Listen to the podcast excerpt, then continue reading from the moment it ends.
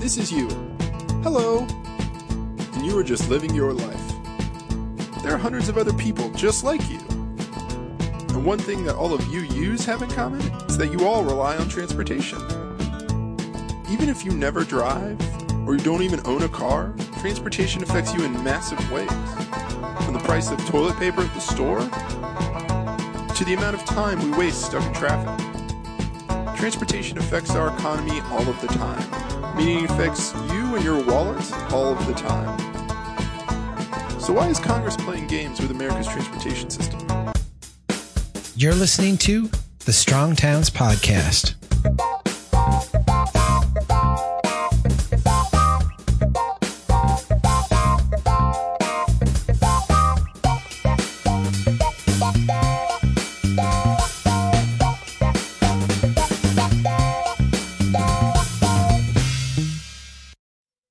Everybody, this is Chuck Marohn. Welcome back to the Strong Towns Podcast.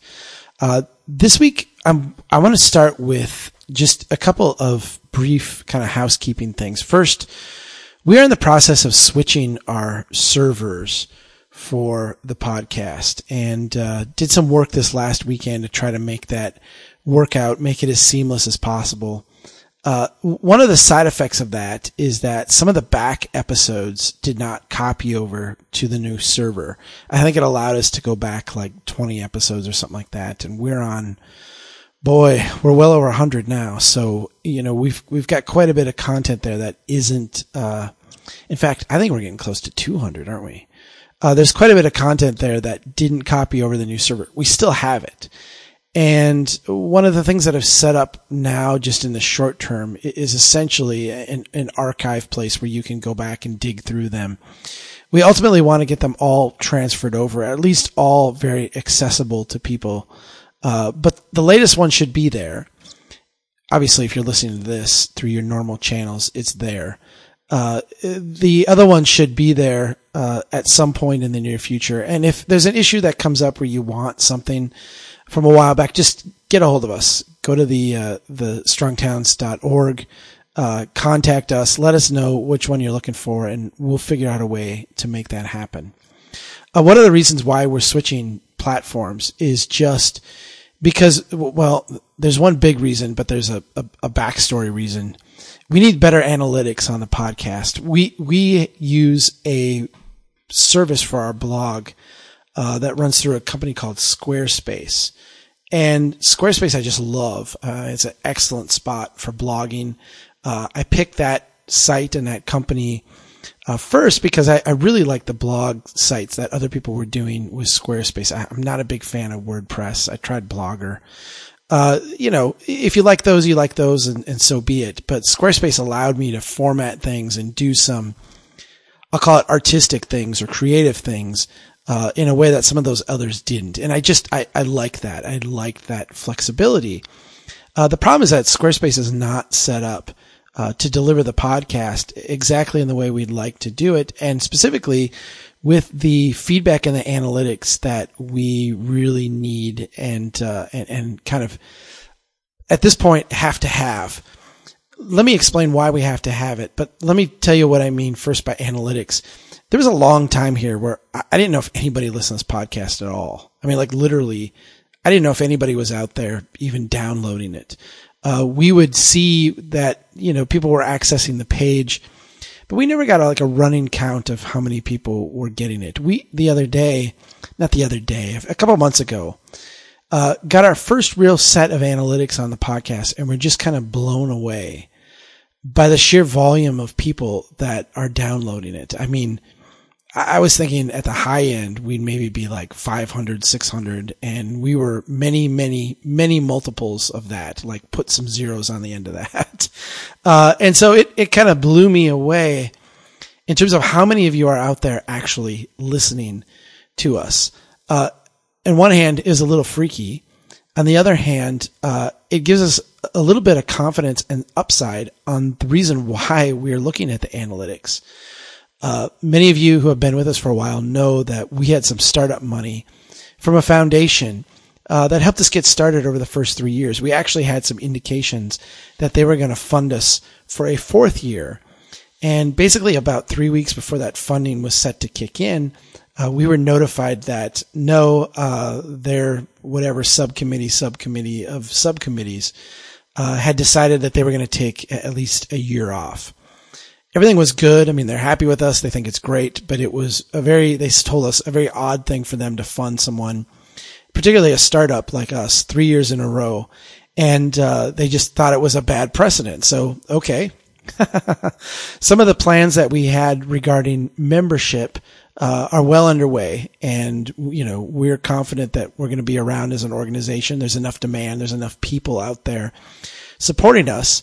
But some of the things we had in the works for 2015 for funding the podcast in a strong towns kind of way, a financially viable long term kind of way, came into question because uh, of this decision. The analytics are going to help us do one really important thing, and that is be able to kind of discern the size of our audience and, be able to reach out to people who may potentially have some interest in funding this podcast. We basically need about $16,000 a year to make the podcast portion of what we do a viable thing. And so we're trying to figure out, is that going to be, you know, an individual or a series of individuals who step up and sponsor that? Uh, that going to be some organizations who do some placements here, uh, things that w- would not necessarily be advertising, but uh, along those lines. Uh, are we going to turn to our members and say, you know, we'd like to see, you know, we'd like to ask you to help pitch in to make this a viable undertaking? I'm not really sure what direction we're going to go with that yet. Uh, if you have an idea, if you uh, have sixteen thousand dollars and love this podcast and want to help us uh, fund this thing for 2015 and beyond, let me know. I mean, get a hold of us. We'd love to chat with you. Uh, if you're an organization and you really love this podcast and want to reach people uh, with your message, let's have a conversation. Uh, we're certainly not looking to advertise, but we do want to help promote like-minded people and like-minded organizations that we think our members might be interested in. So if that's a possibility, we'd love to chat with you too. And if you're not a member of Strong Towns, uh, boy, head on over and become a member. Uh, we're up over 400 now. Our goal for this year is quite a bit higher than that. And so we do need people to step up and to be part of, uh, our, our plans, uh, part of our, uh, model, part of our organization. Uh, relies on you and uh, and you supporting the stuff that we're doing here. So, thank you to everybody that is a member, and if you're not, let's go. Today we're going to talk about the Highway Trust Fund and the gas tax and the whole transportation funding mess. And and I don't know quite how far we're going to get into this thing, but because uh, I've got a lot to say about it, but we're going to try to take a big chunk out of it today and if we wind up uh, with a cliffhanger, which actually my notes kind of suspect that we will, uh, I promise to come back here in the future and finish this conversation with you. The Federal Highway Trust Fund is the essentially the the collection of our gas tax dollars. There's some other funding that goes into it as well, but the bulk of the money comes from federal gas tax that we all pay at the gas pump when we fill up our cars, when we fill up our gas tanks, we pay 18 let me get the exact number. It's 18.3 or 18.4. It is 18.4 cents per gallon. For every gallon that you pump, you pay 18.4 cents, goes the federal government into the Highway Trust Fund. The Highway Trust Fund then turns around and allocates that money back to the states uh, to fund transportation. Uh, it was generally uh, meant to fund highways in the beginning. It is broadened now to fund transit, uh, to fund a, a, lot of other initiatives. And what we are finding, what we are finding now, is that the Federal Highway Trust Fund is just simply not keeping pace uh, with the revenue outflows. Let me give you a little taste of some of the reasons why that is, or at least some of the reasons that are being put forward as to why the Federal Trust Fund is now finding itself in a very difficult position.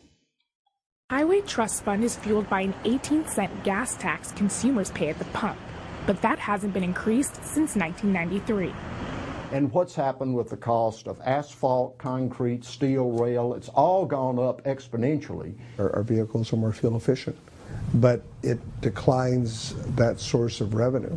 Roads aren't getting any uh, less costly to build. All right, so the costs are going up.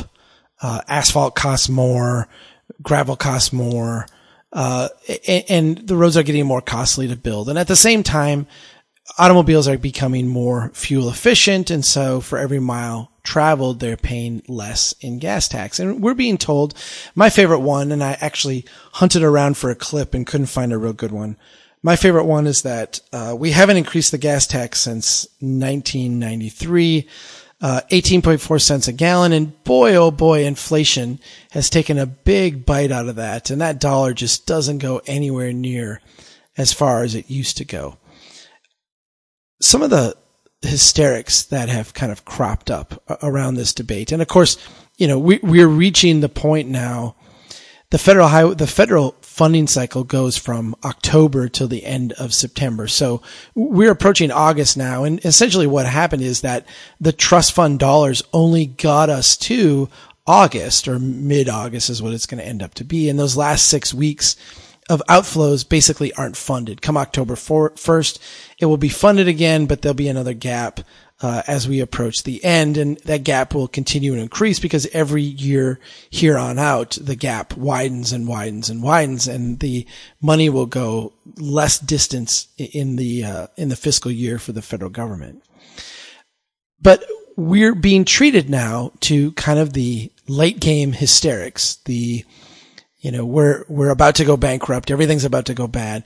And I just, I wanted to share with you before we kind of get into an analysis of these ideas.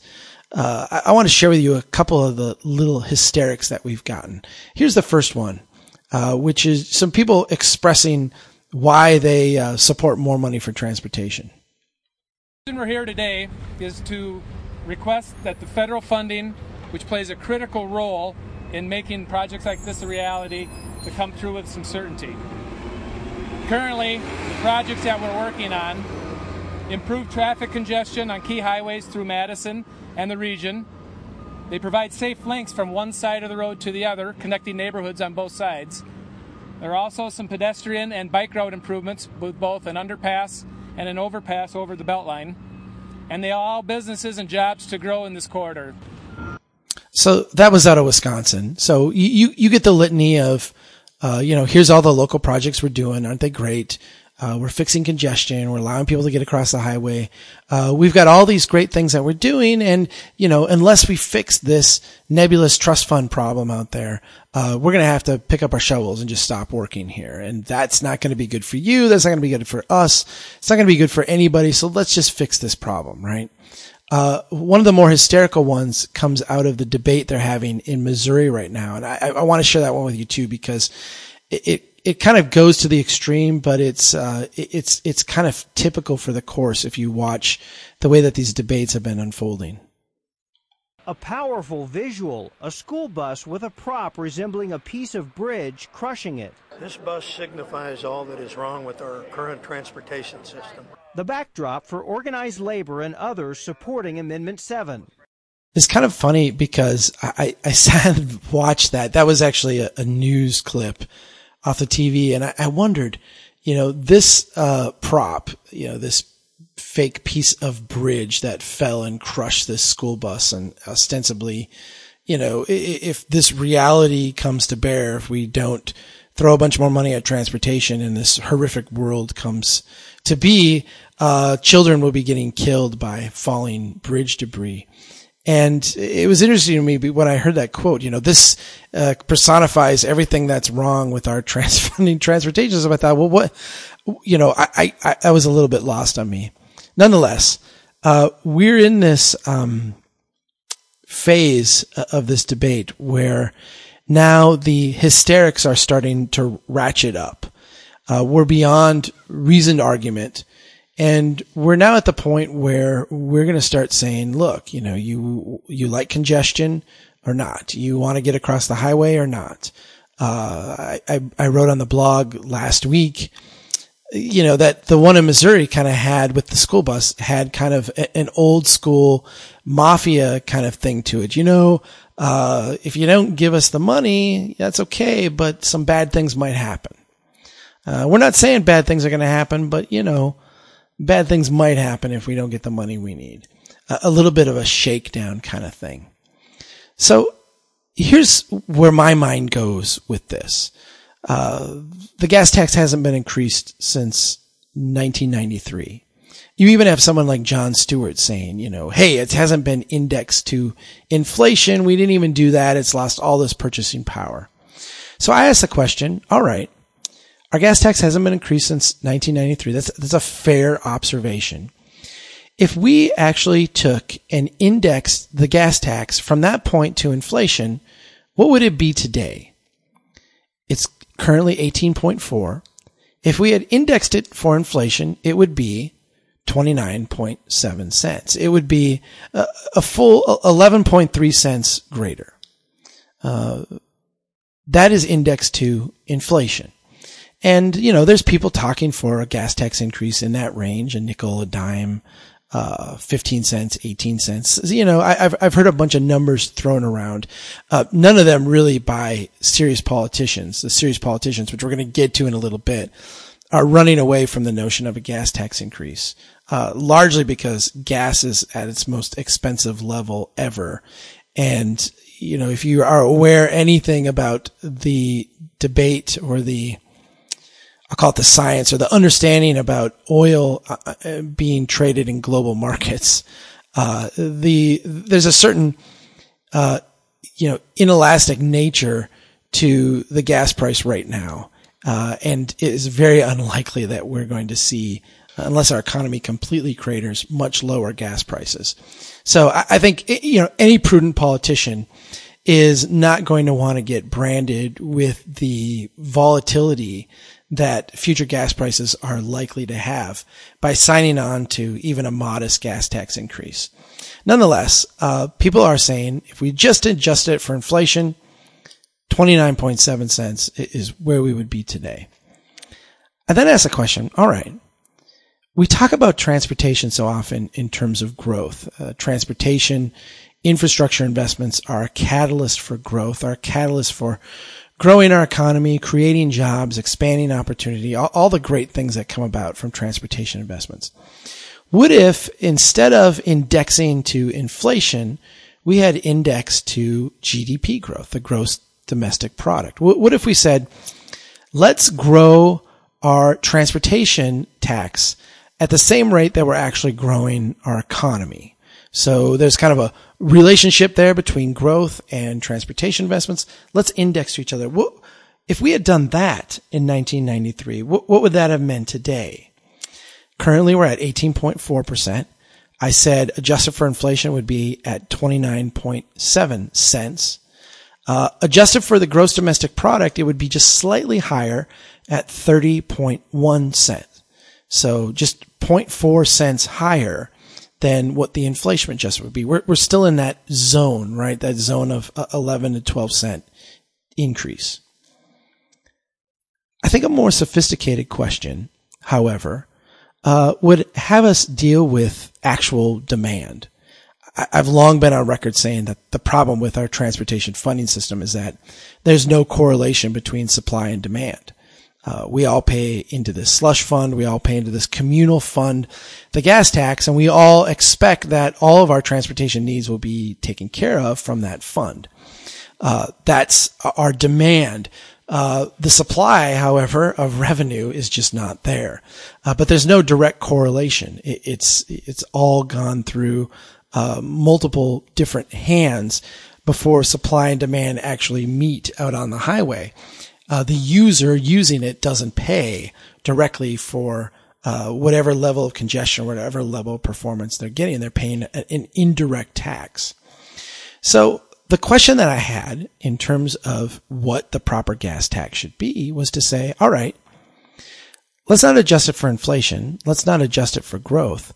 Let's adjust it for traffic, for actual growth in the average daily traffic. Uh, many of you know and have heard that traffic counts have not been growing. In fact, for a number of years, actually went down.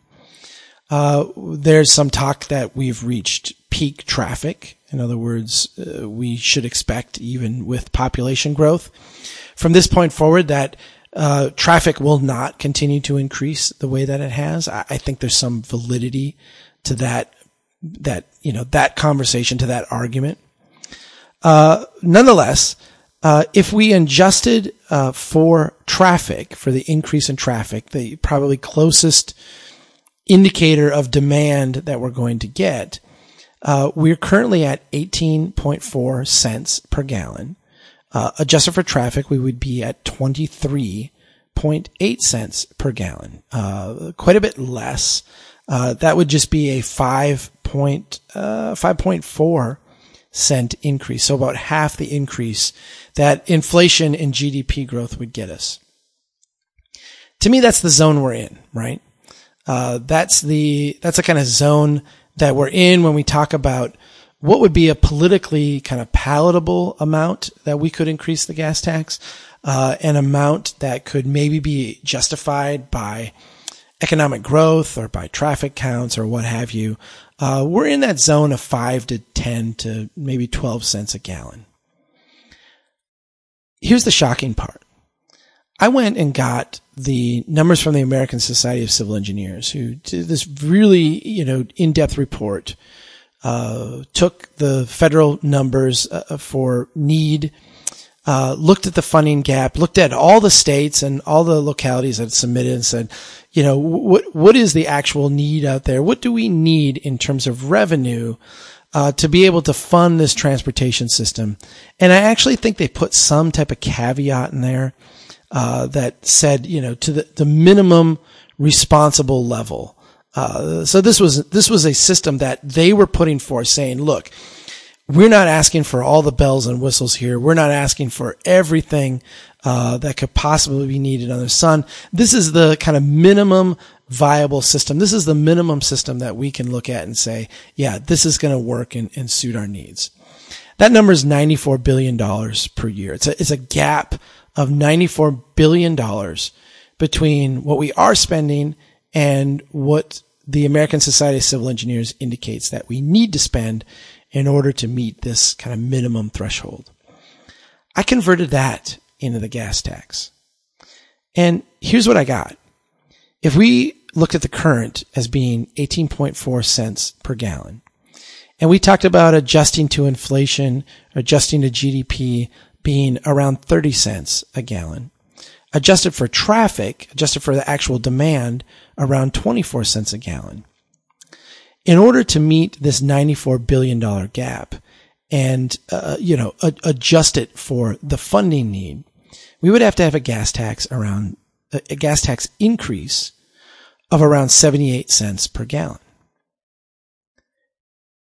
18 versus 30 versus 24 versus 78.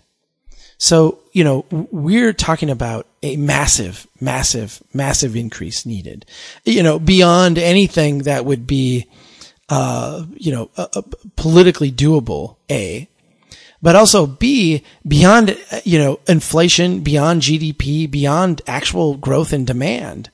Uh, in order to meet what the American Society of Civil Engineers is saying is our basic funding needs, we need some astronomical tax increases. Now, pause here for a second. I want to point out one thing mathematically before we go too much further.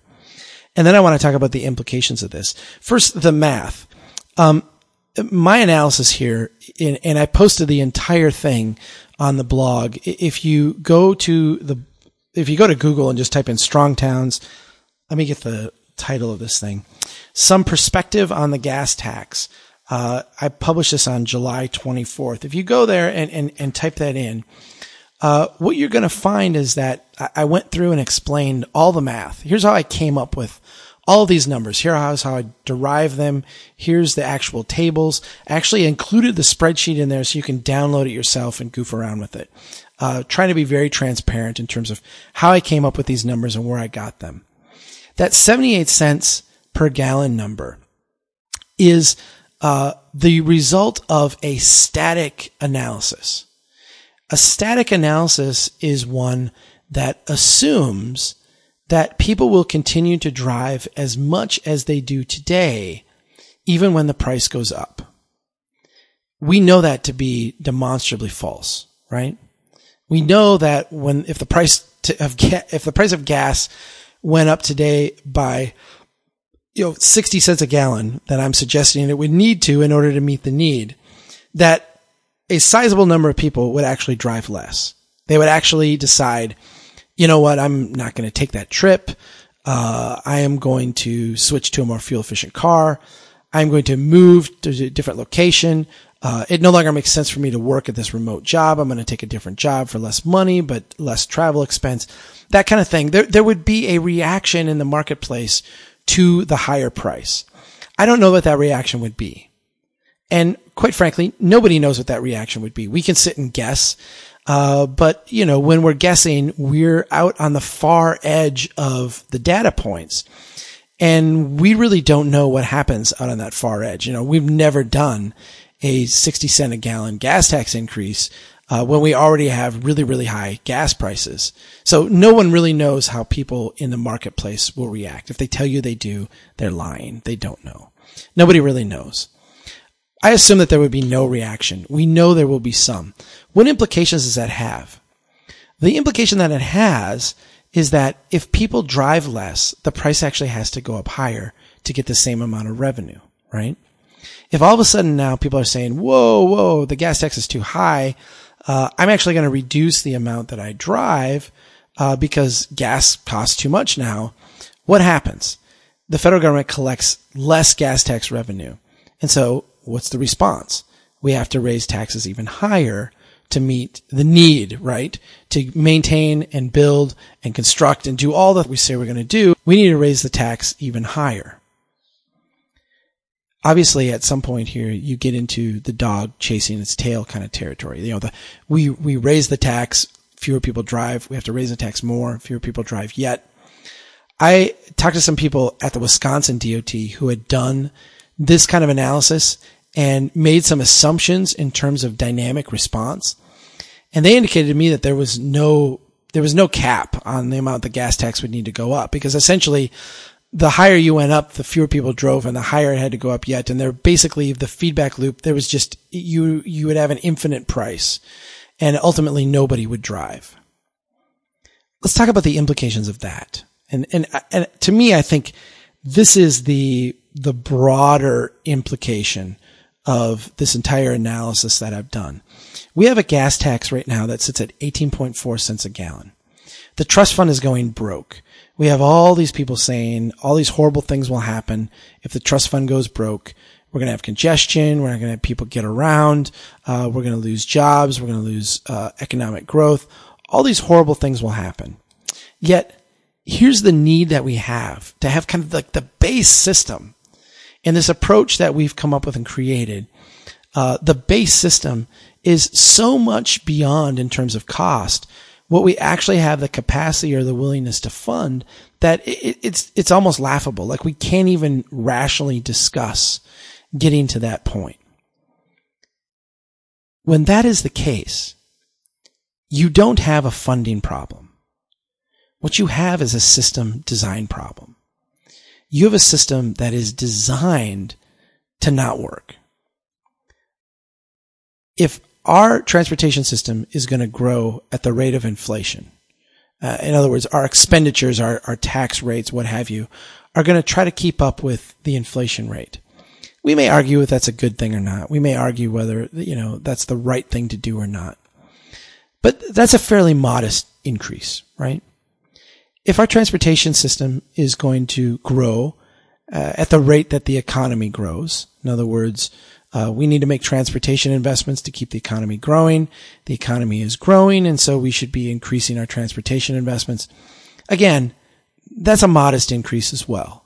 Uh, seems like one that we should be able to handle. Uh, you know, a, a, dime, 12 cents a, a gallon. We can handle that. If it's actually going to grow with traffic demand, boy, we can handle that too. I mean, we're talking like a nickel. It would need to go up a nickel, right? Why in the world do we need 78 cents a gallon to keep up? Why would gas taxes need to go up that much when our economy isn't growing that fast? It, it, the buying power of the dollar is not deflating that fast. And traffic demand isn't anywhere near growing that fast. Why? Why do we need so much more money? And the reason is because the very system that we have accelerates the costs and is not built in a way that is fiscally prudent. And let me just give you one, let me just give you one small, small, small example of this. And, and I'm going to give you a little teaser at the end about some of the things that is coming up in a report that we're doing that's going to get into this in a little bit more depth. But let me just give you one little tiny practical application of this. And that is the hierarchical road network. If you think of the way we build roads and streets today, we have this thing called the hierarchical road network. On paper, it makes brilliant sense. You start at a local road, you head out to a collector road. The collector road pours into an arterial road. The arterial road pours into a major arterial road. And then that winds up on a highway. And then the highway goes, and when you get close to your destination, you exit the highway onto a major arterial. You eventually turn onto an arterial and then onto a collector and then ultimately on your local street. And then you get to your destination. And it's all so theoretically beautiful. It makes a ton of sense. Think of this in terms of a river now. Okay. A, river is a hierarchical network. You have a, a ditch that flows into a, a, brook or a stream. Uh, that will connect with other brooks and streams and form a, a larger river. Smaller rivers come together to form larger rivers. Up here where I live in Minnesota, uh, you know, you have many parts of the Mississippi River where you can throw a baseball across it. Go a couple hours north of here, you can actually walk across it uh, in your shoes.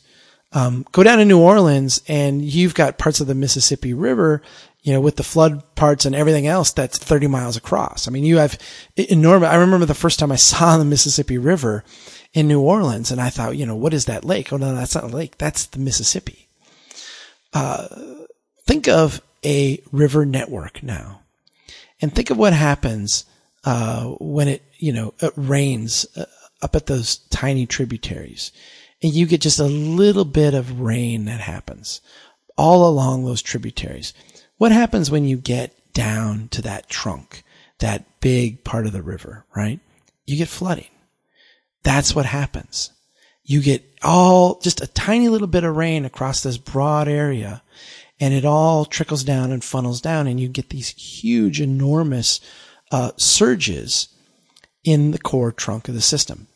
The hierarchical road network is the same exact thing.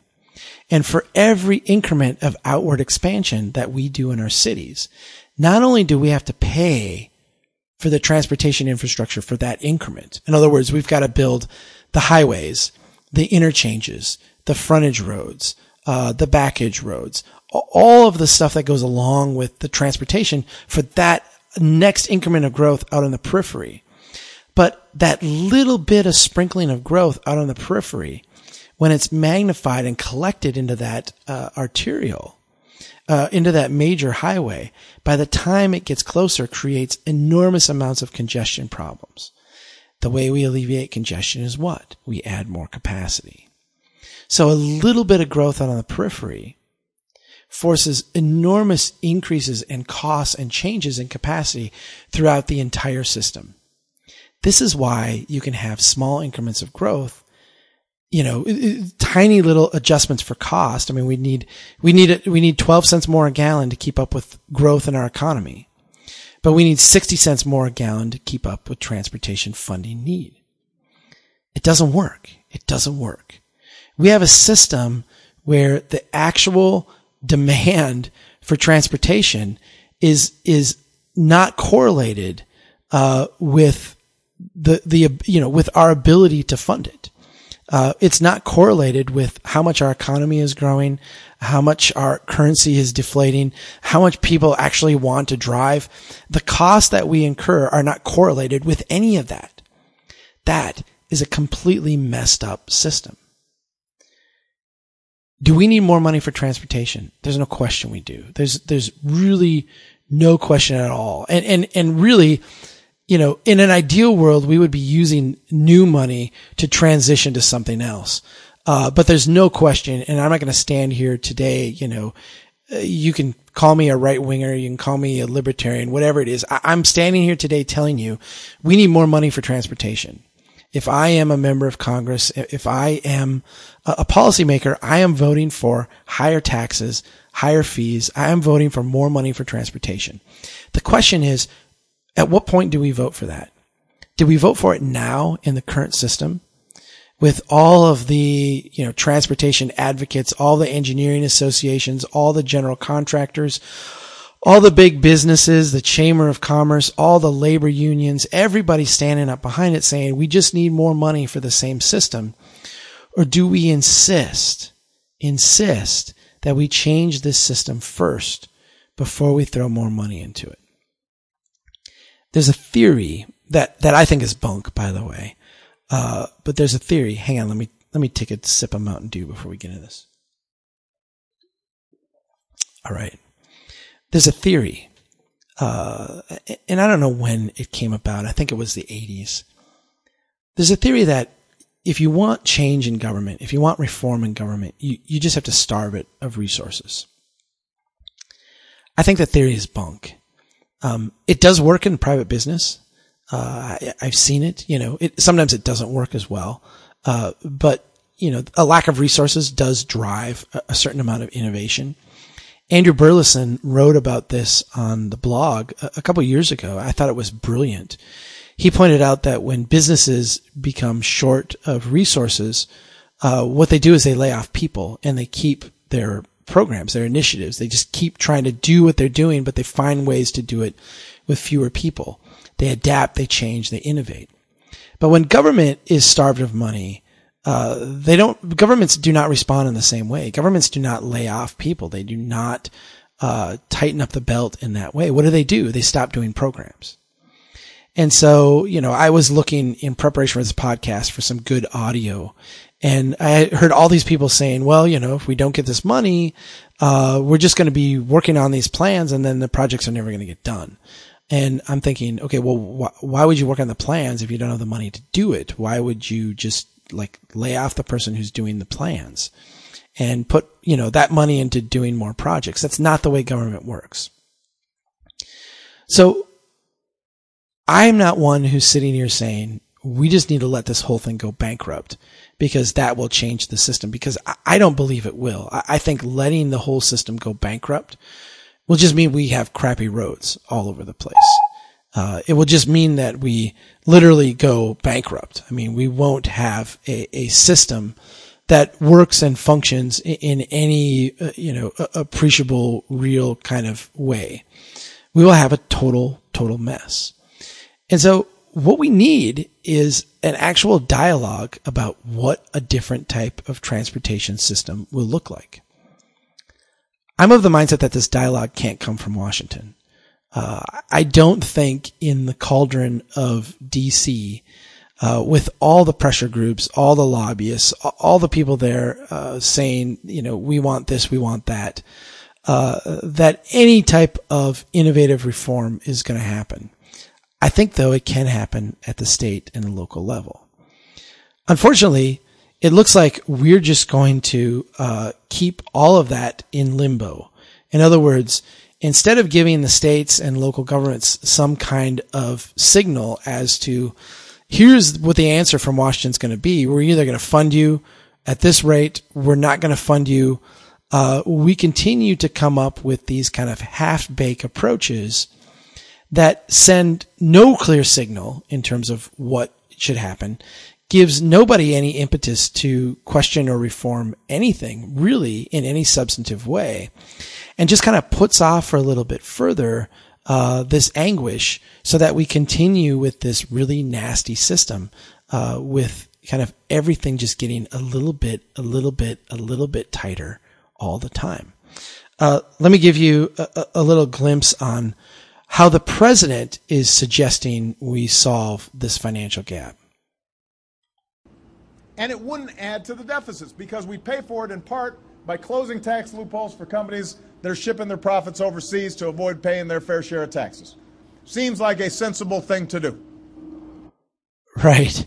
So uh, instead of actually kind of confronting the issue uh, from the White House, we get kind of the same solution that we get for everything else. We'll just make the people who aren't paying taxes pay more taxes.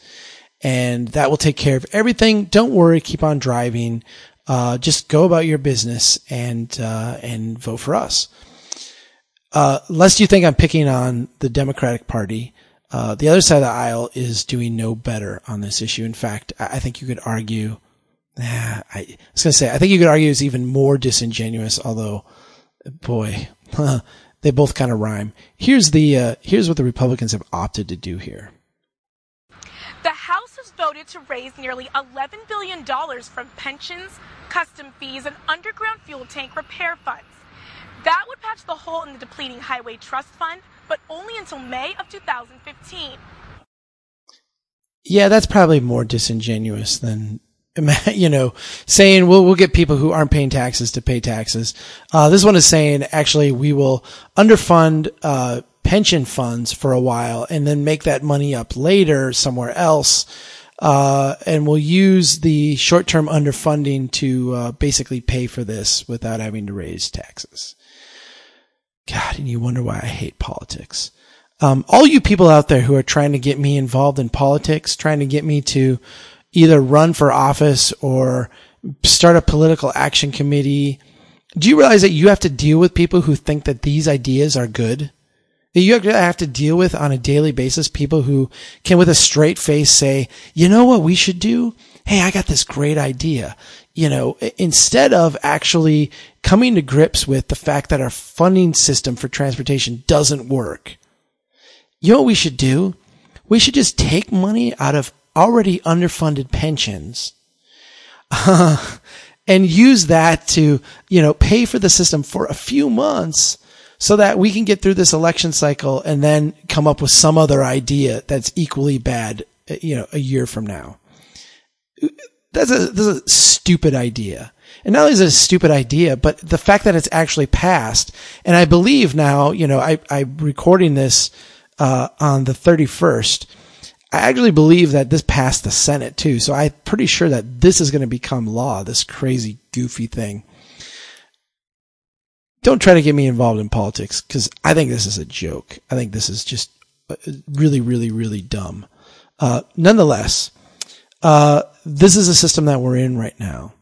And instead of coming to grips with the fact that we have uh, a, a, really a broken system, and broken not only in terms of how things are funded, but how things are constructed, how we go about deciding what to do, how we go about prioritizing projects, how we go about actually designing and building them. This whole system needs to be reworked.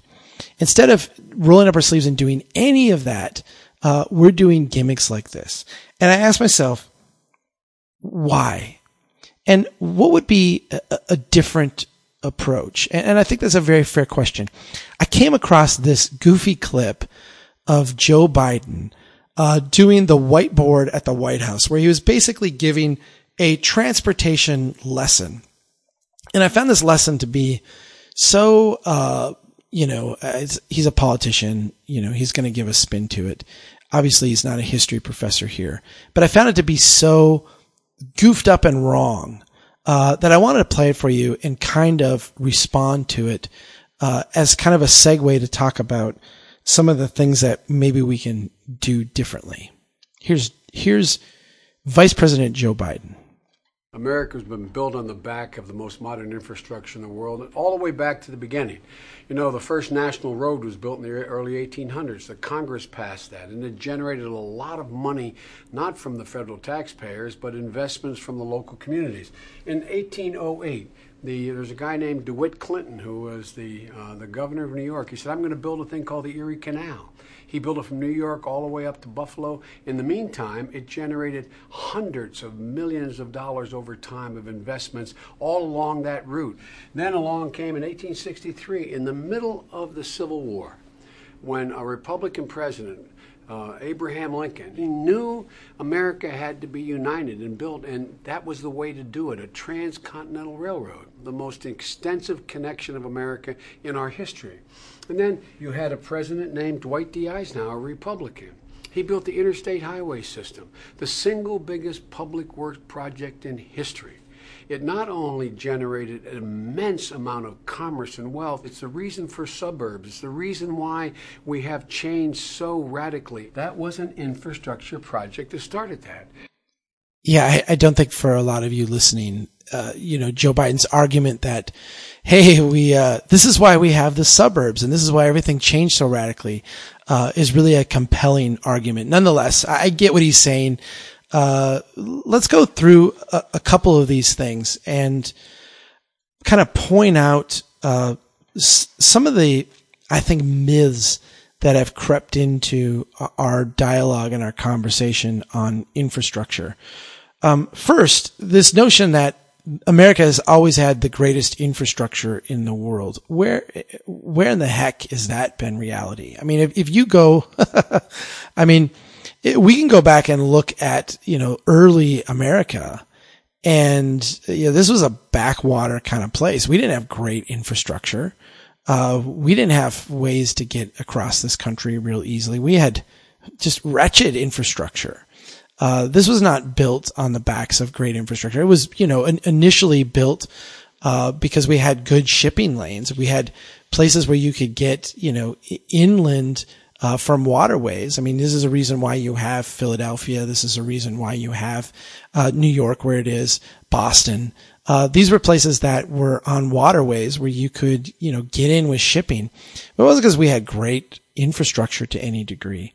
Uh, when you look at the kind of the industrial revolution and how that did transform America and how, uh, you know, we, we, we went through this period of time where we went from being a very second, uh, second tier kind of power to the global superpower. Uh, that was largely done, uh, you know, in, in kind of the wake of everybody else pushing the boundaries. Uh, we got the steam engine from England. Uh, we got all this technology from other places where they had built it first, uh, built it more modern and, and really built it better. And we brought it over here. I want to go through a, a couple of the specific examples that he gave though. Uh, the first road. Uh, and he, you know, alluded to that it was, you know, this is the first road that was built, was funded by Congress, created all of this private investment that paid back. And we, it wasn't paid back through taxes. It was paid back through all this private investment. Hang on to that thought in your mind because I want to, I want to go through these first three examples and show how they very much had that component to it. Now remember, the United States at this point in all three of these first investments, the first road, the Erie Canal, and the railroads, uh, was a, a, very different continent than it is today. Uh, I don't want to get into a debate about the role of Native Americans. Uh, just for the record, if we want to talk genocide, I, am with you. Uh, let's for a, a second put that out of our thought and just say North America was a largely unpopulated country at least in the eyes of uh, the uh, Americans that were in place now, looking west, uh, not seeing any natives there, uh, but seeing lots of land that they could develop, could exploit, could build across. Is that a fair way to put it? That's not my mindset. That's not my history. Uh, but that's, you know, was the view and the mindset of the predominant population at the time, at least those making the decision. When we built the first road, when we put in the Erie Canal, and by the way, when the Erie Canal was built, uh, Governor Clinton was widely ridiculed. It wasn't until much later than that when uh, things started to pay off. And a, a, lot of the early parts of the canal were privately built by individuals, including George Washington, uh, who was part of that, you know, th- because there were logical reasons why to build it. Uh, and when we built the railroad as well, these were uh, investments serving largely unpopulated areas. And again, I'll just, so that I'm very clear, I, I realized they were populated by native people who lived here. In the eyes of the people building these pieces of infrastructure, uh, this was open, free, available land that was not populated by anybody who was going to get in their way. In terms of the commerce that was going on in this country, these were largely unpopulated areas. And so when these things were built, there was this enormous amount of growth that went with them. There was an enormous amount of capital that was created, of wealth that was created, uh, a really transformative kind of wealth that happened with all these investments. Because of that, a lot of this was done privately. And we talk about the railroads and I wrote about the railroads earlier last spring and talked about how, you know, especially here in the Midwest, a lot of the cities here were built by the railroads. The railroads would come in, they would build the line up to the town. When they got to the town, uh, they would plat out the town. They would lay out the first initial subdivision, get a couple buildings going, and then they would sell off the land. And they would develop and sell the land, and they would use that revenue from developing and selling the land to uh, essentially pay for the construction of the railroad line. Uh, they were part railroad operators, they were part developers. The developers, how they raised the capital to build the railroad. Then the railroad became a simple operation and maintenance type of thing where you would charge people fees uh, for using the line. This is the reason we had this conversation earlier this year is because we were talking about value capture and the way you fund transportation systems with value capture. That was largely how we funded the railroad.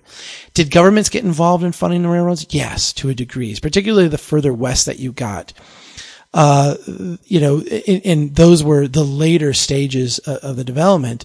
Uh, they started to have uh, bonding, started to have subsidies, uh, more than just stealing the lands from the Native Americans and giving it to the railroad companies. They actually had other things that governments were doing to help pay for and fund some of this stuff. The general mechanism and the general mechanism of recouping this money uh, was through the new growth that came about uh, privately uh, because of these investments. You would build a town. The railroad company would recoup their capital costs through that. They would use that to build the railroad and build the line. This is how we built large parts of the railroad system. This is how we built large parts of the Erie Canal. This is how we built large parts of the initial first road that the vice president alluded to. Now let's go to the highway system. And, you know, it's very true. Dwight Eisenhower uh, helped push through a system of interstate highways. Uh, it's interesting because I've been, as part of putting together this report, reading a lot about uh, the debate that went into this and how Eisenhower was really not keen on the gas tax for the same reason that I'm not keen on the gas tax, uh, because it is a communal slush fund that's not correlated with demand. He wanted toll roads. He said if we're going to build an interstate system, uh, basically we're building the trunk lines. Let's build it with toll roads so that we know what the demand actually is. If people pay for it, we'll build it. If they if they're not willing to pay for it, we're not going to build it. Uh, he lost out, and he lost out for a very simple reason. The gas tax was just really, really practical. Uh, back in the 1950s, it's pretty hard to collect tolls, pretty labor intensive, uh, kind of a messy system. The gas tax was a very clean, very simple system. And the reality is, gas was pretty darn cheap. There was a ton of demand uh, and a ton of growth potential from this. And so the gas tax won out as kind of a politically palatable way to do it, but also in many ways kind of a logical way to fund some of this stuff. I'm going to skip the the whole history of building this thing and just have you jump to where we're at today. Because, you know, yes, we have the suburbs. Yes, we have first ring suburbs and second ring suburbs and third ring suburbs and exurbs. Uh, we have miles and miles and miles of highway and interchanges and overpasses and we, we have just built and built and built and built uh, an enormous transportation system to serve this population spread out across this entire continent. As we did that, growth happened. As we did that, we transformed markets. As we did that, our economy changed and shifted. I want to bring you to today, 2014 United States. And I, I, want you to just put you in my world here for a sec. I, I live in the city of Brainerd, Minnesota. Uh, I live two and a half hours north of Minneapolis, St. Paul. When I grew up, I grew up on a small farm just outside of town. The way in was, uh, for a while, a two tire path through the woods that would meet up with a gravel road that gravel road would be gravel most of the way into town. And then when we got to town, it would kind of turn into paved on the outskirts of town. And then when we got into town, there were nice paved roads on the main streets. But when I was really little, all the streets weren't paved. They, they eventually were as I got older. It maybe took us 10 minutes, 12 minutes, maybe 15 minutes to get to town. No congestion, you know, no real problem with traffic, anything like that. It'd take us 12, 15 minutes to get to town. If we were going to go to Minneapolis, St. Paul, that was about a four hour trip, right? We would drive, uh, what were the highways at the time, but they were real, you know, low capacity highways, two lanes, lots of curves, that kind of thing. Uh, we would wind up uh, at a lot of intersections, uh, signalized, some of them, some of them were just stop signs that we'd have to stop at it basically meant that you dealt with a certain amount of congestion and a certain amount of delay, uh, just by the very nature of getting from my house to Minneapolis. This is when I was little. You know, this is 40 years ago, 35, 30 years ago. I'm 41 now, so I probably don't remember 40 years ago, but let's say 30 years ago. This is what it was. I remember we went down to a Twins game and it was a little over four hour drive. Today I can get down there in a little over two. Okay. And when you look at the transportation improvements that have been made to the highway system in this country, it's just amazing. Just absolutely, absolutely amazing. Uh, but I look at the things that they are doing today. And, you know, I, I went down yesterday to, uh, to Minneapolis for a board meeting for Strong Towns. And the two projects that I ran into were both, uh, places where We've taken the highway system, uh, converted it into a strode. So, you know, gummed it all up with, with accesses and all kinds of things so we can have gas stations and drive through restaurants and strip malls.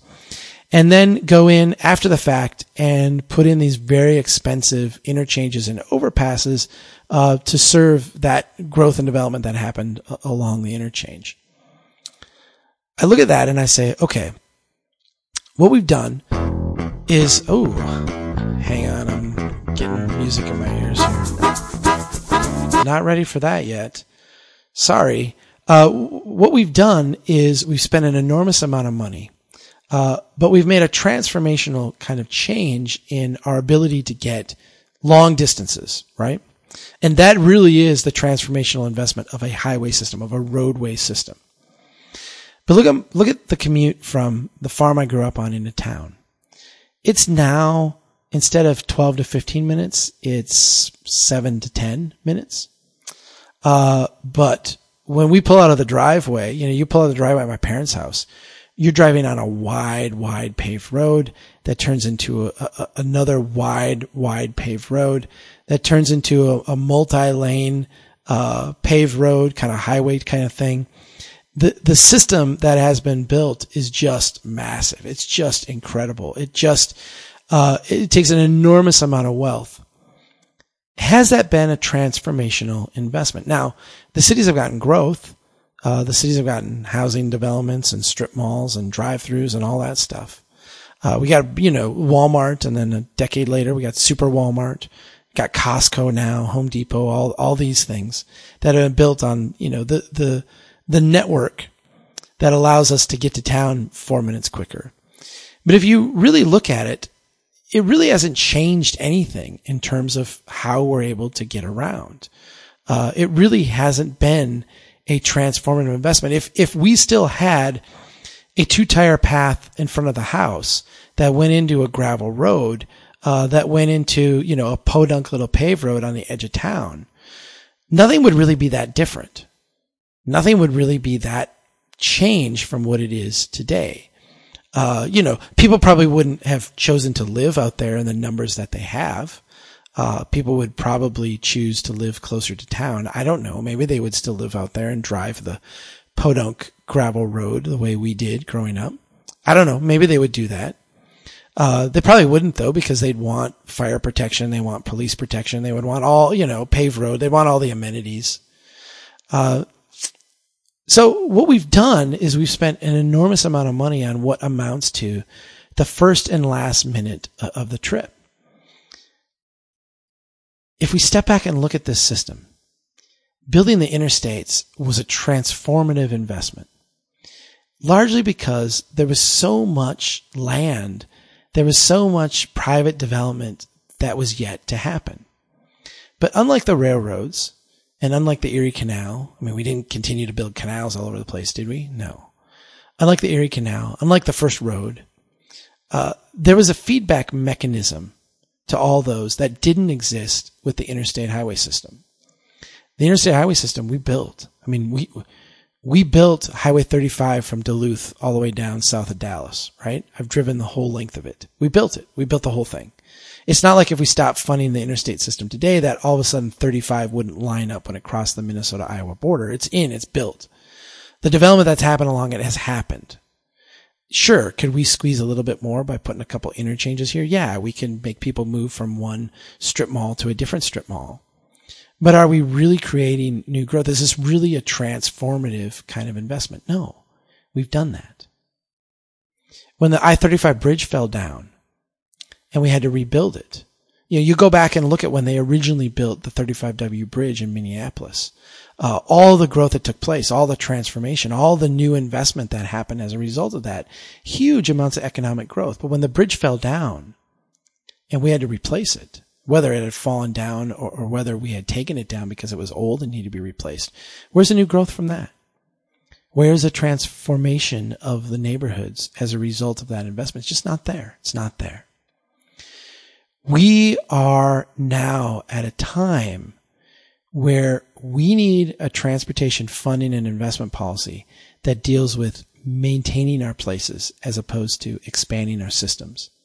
One that places an emphasis on how do we get more productivity out of the investments we've made at the same time as we unwind our unproductive investments, as opposed to how do we grow more by investing more in transportation.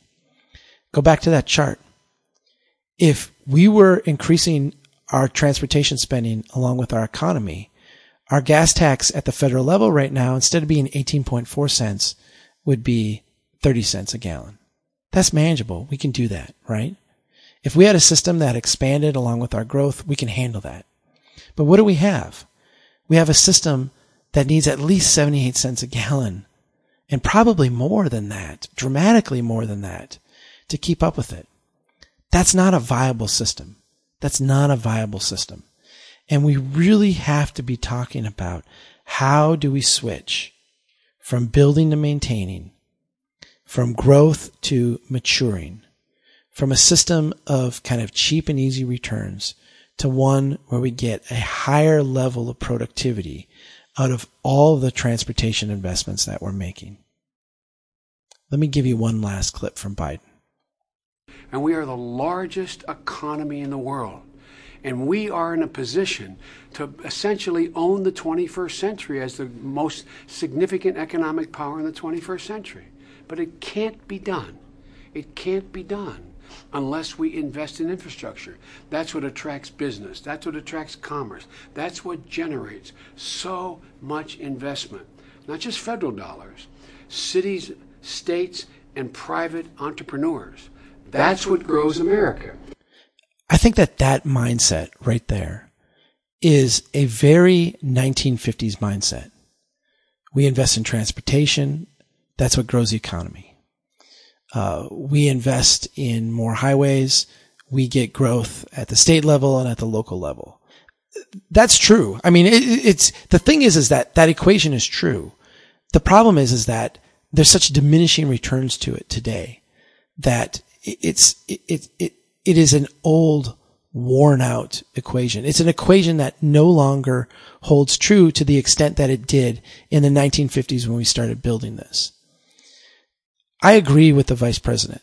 We are in a position to dominate economically the next century. It is ours to lose. It is ours to mess up and screw up. Where I diverge from him and from uh, really all the policymakers that I've heard out of DC and out of uh, most of the state capitals around this country is that the key is not investing more money. We need to invest more money, but the key is not investing more money. The key is changing our transportation approach so that we're no longer focused on growth and expansion, but we're focused on maturing our systems and getting more productivity out of the investments we've made. If we can make that switch, we will dominate the next century. If we can mentally make that pivot, we're going to start spending the money we have much differently, much more wisely, and we're going to be in a great position. But if we just continue to pour the remaining wealth that we have into this non-viable system, we're going to wind up squandering the little wealth we've got left and have very, very little to show for it in the end. Now, that's kind of ending the show here on a little bit of a downer. I realize we're already over an hour into this and I need to, I need an editor, right? I need someone sitting across the, the room here telling me to cut it off.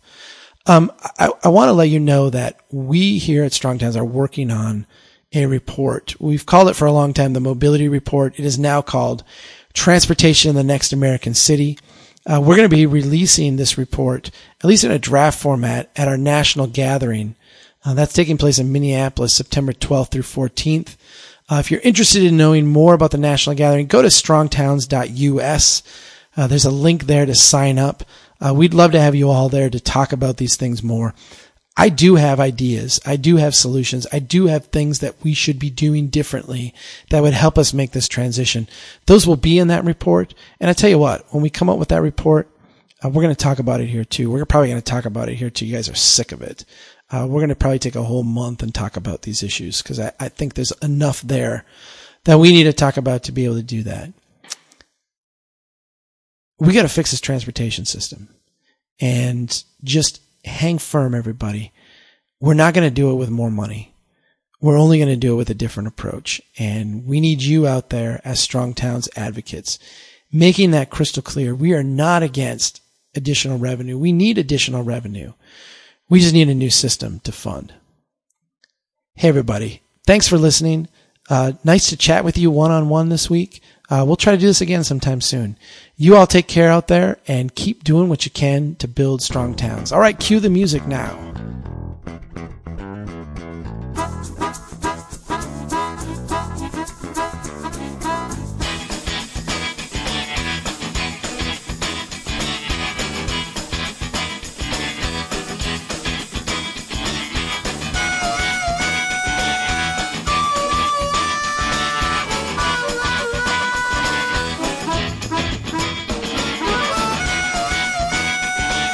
Know that America's one big pothole right now.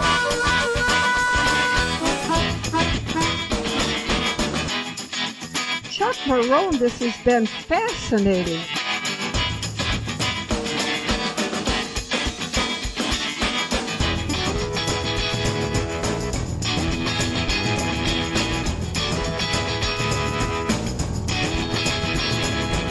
The United Nations Earth Summit. Agenda 21. Yeah.